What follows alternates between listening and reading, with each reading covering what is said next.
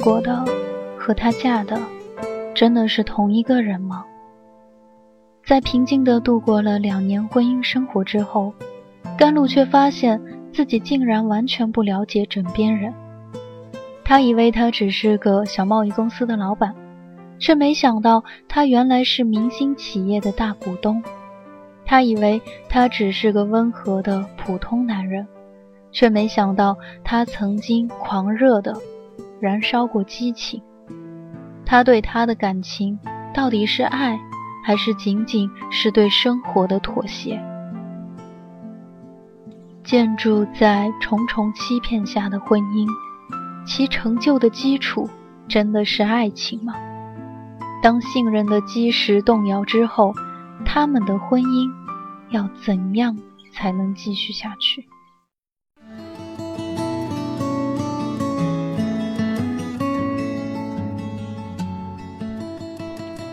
你的名字，我的姓氏，来自青山落踏，第五章。尚修文前天晚上在家吃饭时接了一个电话，只听了一会儿，突然沉下脸来，走到阳台上讲了很久才回来，说他必须马上赶去位于本省与邻省交界的 J 市。甘露问去几天，他皱眉想了想，说大概两三天足够了。他让他继续吃饭，自己马上去楼上卧室去给他收拾简单的行李。当他提一个行李袋下来时，正听见尚修文说：“这事儿发展成这样，舅舅恐怕应付不了。你了解了情况以后，马上给我打电话。”母子俩看他下来，一起停下。这个奇怪的静默让他也在楼梯上驻足停了一会儿。一瞬间，他有个奇怪的感觉：这个家里有些事情是他无从介入的。然而尚修文走了过来。一手接过旅行袋，笑着说：“露露，我先走了。到了那里，我给你打电话。”他的神情与声音和平时没有两样，一点没有刚才的严峻。大概快十一点钟时，他打了甘露的手机，告诉他已经到了这时，路上很顺利，嘱咐他早点休息。甘露接电话时，已经躺在了床上，却一时睡不着。站在楼梯上，突然产生的那个感觉，仍然困扰着他。尚修文与朋友冯以安合开的公司做钢材生意，经营的主要是供应建筑市场的钢筋等建材。而位于本省与邻省交界的这一市，有一家叫旭升的民营钢铁公司，法人代表是尚修文的舅舅吴立军的哥哥吴昌志。尚修文代理着他们产品的本省销售。这是从行政区上讲，应该是属于邻省。与本省有近四个小时的车程，他经常过去出差，这是甘露了解的全部情况。钱嘉熙左眼五百度，右眼三百五十度，视力的确不行。不过他除了眼睛发炎的日子，一直都戴着隐形眼镜，而且双目炯炯，顾盼有神。调度起节目现场来，不会放过任何细节。甘露当然不会哄自己说，好朋友看到的不是尚修文，更何况。贺静怡这个名字不久前才出现在他家里过。钱嘉熙正忙于节目的准备，也无暇跟他多说，只告诉他这台晚会晚上的播出时间和频道，然后说：“我刚才进来的时候，看见他们在这是体育馆外面走廊一侧站着讲话，也没有什么过分的举动。可是怎么说呢？凭我的直觉，他们的关系应该不一般。你别多疑，也别大意了。我先去忙了。”有什么事儿，回头再说。甘露想了想，拨了尚修文的电话。他很快接听了。修文，事情办得顺利吗？大概什么时候回来？还好，我大概明天上午回来。现在在干嘛？在和一个朋友谈点事情。晚上我打给你。再见。甘露收起手机，靠在天台栏杆上，看见那个与校长纠缠工作调动的教师离开了。他努力调整情绪，隔了一会儿。进了办公室，听他讲参赛的要求，保持认真倾听的姿态，却明白自己实在没有听进去多少。晚上回家后，她和婆婆吴丽君对坐吃饭，仍然和平时一样沉闷。她当然无意去找冰山状的婆婆打听什么，两人完全按照各自的习惯行事。他倒庆幸不必在有心事的情况下刻意找话题敷衍。吴丽君去公园散步后，甘露拿了教案下来，坐在客厅的沙发上，打开电视，调到本省卫视，节目还没有开始。他不怎么爱看电视。吴丽君卧室内另有一台尺寸较小的液晶电视，平时客厅里这台电视只是尚修文看看体育比赛转播而已。现在做着自己的工作。多少还是被屏幕上的热闹分了心思。晚会到了钱嘉熙说的时间，准时开始。一男一女两个主持人登台。虽然久不看电视，女主持人甘露道认识，是她师大的学姐，中文系毕业的李思碧。这位一直分头颇健的美女，以前在学校电视台也是当然的一号主持。几年不见，她仍然美艳如昔。只是他用动情的声音、华丽的词藻与排比句夸奖这一世山清水秀、人杰地灵，以及改革开放来的迅猛发展，让甘露有点好笑。结婚前，尚修文就带甘露去过这一世，那里是吴丽君的故乡。他的弟弟吴昌志开办的旭升钢铁公司，企业规模不算小。他顶着省人大代表、优秀民营企业家的牌子。在那边算是响当当的一个人物，在甘露看来，这时是很普通的一个工业城市，历史沿革不过是于北宋年间建县，境内矿产丰富，从黄金到铁矿都有，冶炼业发达，没出过什么名人骚客，没有什么风流传说可以附会。以前还算得上有山有水，到了近现代，却因为过度开采矿产和发展重工业。生态环境污染问题很突出。手机响起，尚修文打回了电话，略有点诧异：“露露，你居然在看电视吗？是不是我不在家太寂寞了？”“那是当然。”甘露笑道。“你呢？事情办完了没有？”“暂时告一段落了，刚跟三哥一块喝了点酒。”“哎，这家伙酒量还是这么大。”他说的三哥是他的表哥吴昌志的儿子吴畏。吴昌志有两个女儿，一个儿子。吴畏排行老三，比尚修文大两岁，在他父亲的旭升钢铁公司担任常务副总，开着一辆拉风的保时捷911跑车，在当地颇为引人注目。我觉得你每次说准备戒酒，都会有充足的理由，越喝越多。尚修文也笑了。是啊，人在江湖身不由己，我不知道什么时候才能自由。甘露知道尚修文这话也不是简单的推卸责任，他父亲有很长的酗酒史，他本能的反应身边再出一个酒鬼。可尚修文确实并不贪杯，他最多只看到过他有浅浅醉意，就算是应酬没办法，也保持着绝对不过量。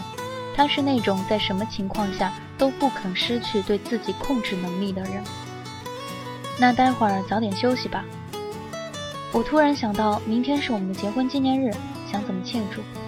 又是你的手机备忘提醒你的吧？甘露最初对尚修文记得他的生日、结婚纪念日的细致很感动，可是待了解到一切不过是手机上的一个设置后，已经结婚一年了，不免有点哭笑不得。完了，我在你眼里已经毫无情趣可言了。情趣这个东西，我倒并不重视。而且我认为，情绪泛滥的人大概会不满足于只对老婆一个人施展的。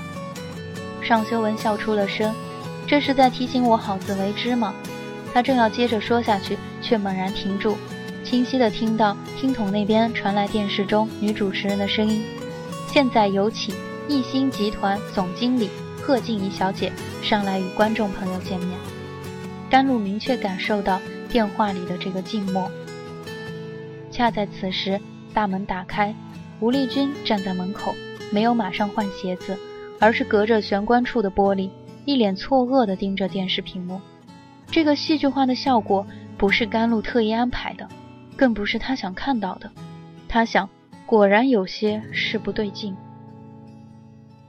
一个穿着米白色套装、身材高挑、苗条的年轻女子，步履轻盈地走了上去。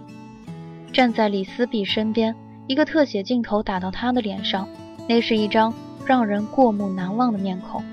乌黑的头发挽成一个髻，露出光洁饱满的额头，一双眼睛如同猫眼般浑圆明亮，略高的颧骨、上翘的鼻尖和宽而薄的嘴唇组合在一起，让她的脸虽然不大合乎传统审美，但却明艳照人。站在穿着裹胸晚装、长着标准美女面孔的李思碧身边，气势完全不输于她。李思碧问及艺兴集团将要在本地展开大手笔投资项目，贺静怡讲一口标准的普通话，流利地对答着，赞扬这是良好的投资环境以及领导的超前意识、开阔思维、政策扶持等等，表示对本地未来发展前景充满信心。你看这种无聊节目干什么？吴丽君声音森然地问道。打发时间而已，甘露淡淡的回答。吴丽君不再说什么，换了拖鞋，径直回了卧室。尚修文的声音带着疲倦从听筒里传出来：“露露，你想问我什么吗？”甘露想，这倒是典型的尚修文对待问题的方式。你觉得有什么是我该知道却不知道的吗？你从来没像别的女孩那样追问往事，我以为你一向豁达，并不介意。我的确不介意往事，前提是那些的确是往事了。贺静怡是我从前的女友，在我认识你的时候，我跟她已经分手三年了。其他的事儿，等我明天回来再说吧。你早点休息。屏幕上，贺静怡翩然下去，随着节奏强劲的音乐，一个熟悉的歌舞组合登场，镜头摇遍全场，满眼带着莫名兴奋，挥舞荧光棒欢呼的观众。甘露看着屏幕，心情纷乱。其他的事儿，会是一个坦白。还是一个辩解。他讨厌这种胡思乱想，却实在没法说服自己把这件事儿丢开。聒噪的歌舞当然无助他找回平静。他拿起遥控器按了关机，室内顿时归于平常惯有的沉寂。他看着眼前方正的空旷的客厅，再次有了陷落在陌生人家的感觉。当然，这套房子的装修布置他一点也没参加。家具陈设通通不是他的趣味，他确实很难有切实的把这里当自己家的感觉。他收拾东西上楼，正要去洗澡，手机再度响起，这是他爸爸家的号码。爸爸有什么事儿吗？甘博吞吞吐吐地说：“露露，你王阿姨到现在还没回来。”甘露有点回不过神来，她去哪儿了？应该是回她自己的家了吧？甘露顿时头大。她走了多长时间？她前天走的。她说她再不想回来了。甘露自己满腹心事，还要管这个，好不烦恼。很想说你们今年贵庚啊，还玩争吵跟离家出走。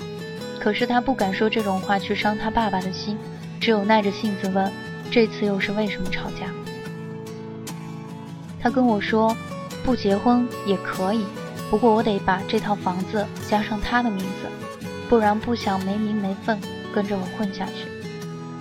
爸爸，老实讲，我觉得王阿姨的要求真不过分。男人到了你这个年龄还有人逼婚，简直算一种荣幸了。那怎么行？这套房子是以后我能留给你的唯一遗产，我不可能给他的。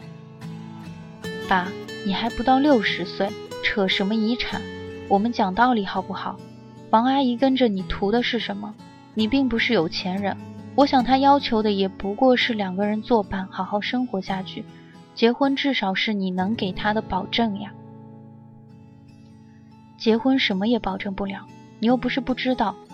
我有充分理由这么看，女人都这么自私，只从自己的角度考虑问题。在他们需要的时候，婚姻就是男人必须给的保障；一旦不需要了，婚姻马上就成了。可以一脚踢开的障碍。甘露头痛的想，他爸爸批判起女人的自私来振振有词，倒是一点不在乎暴露他自己的自私。爸爸，你站在王阿姨立场想一想吧，她这样尽心照顾你的起居，难道你给了那点家用就心安理得了？他的退休工资全补贴给了他儿子，跟着我有什么不好？至少不用回去看他媳妇儿的脸色。爸爸。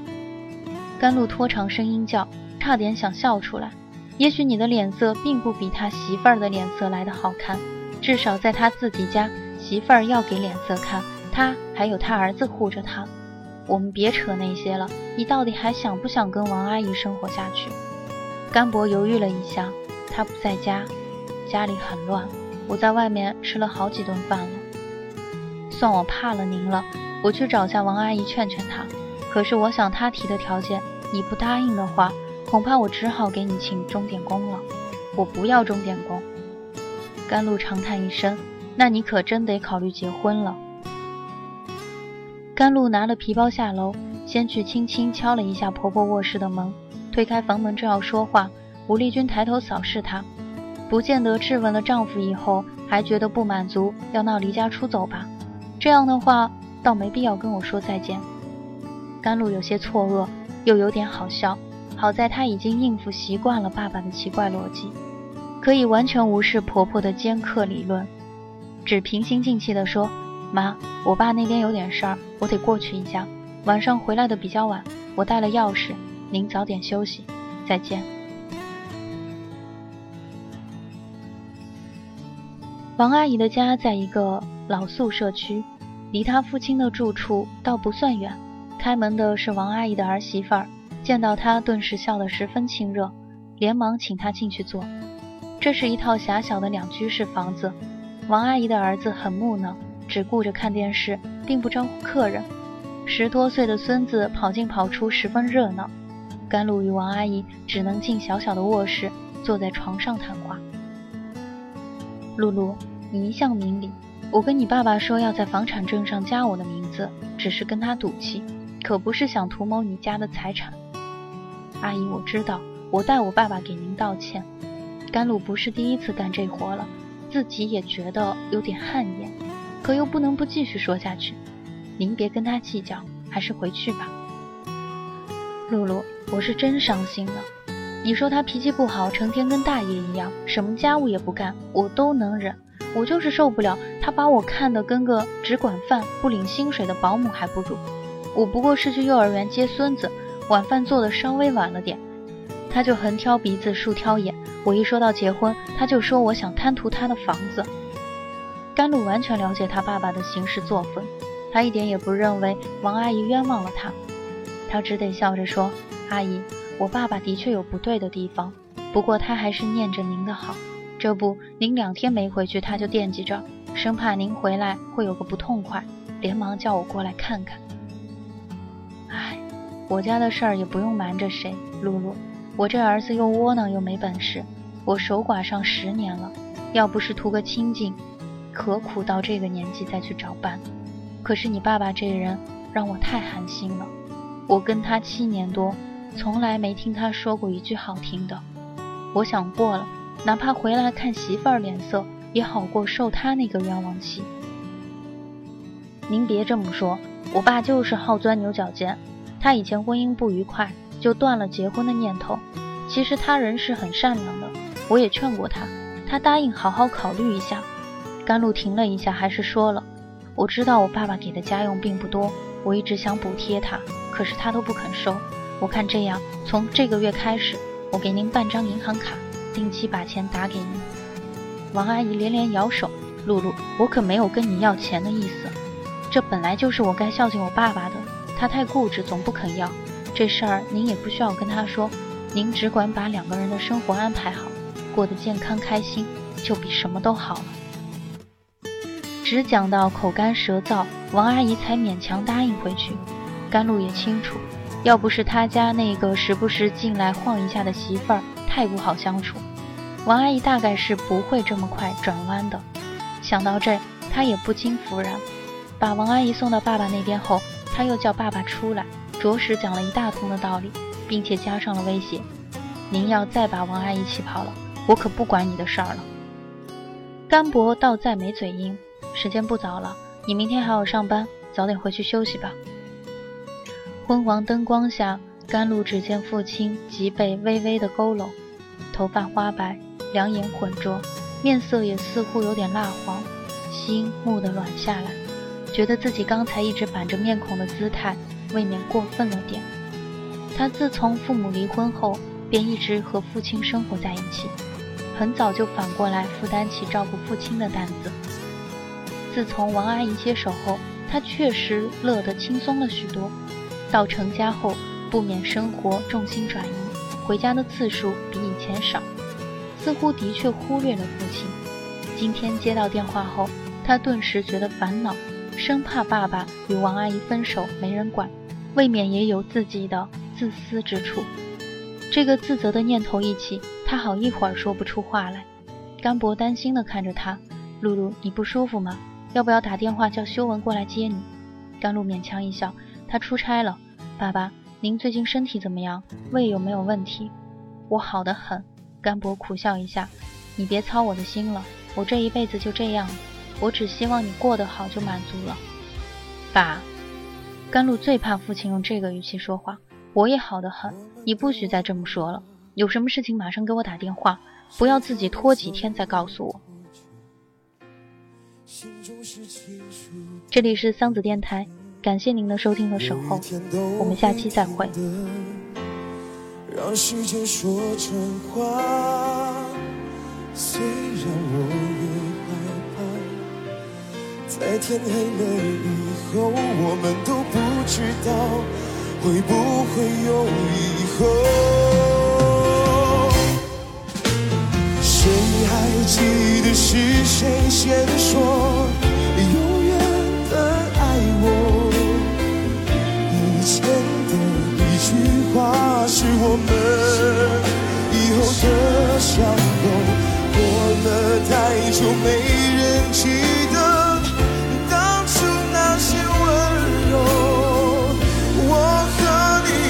牵手，说要一起走到最后。谁还记得是谁先说？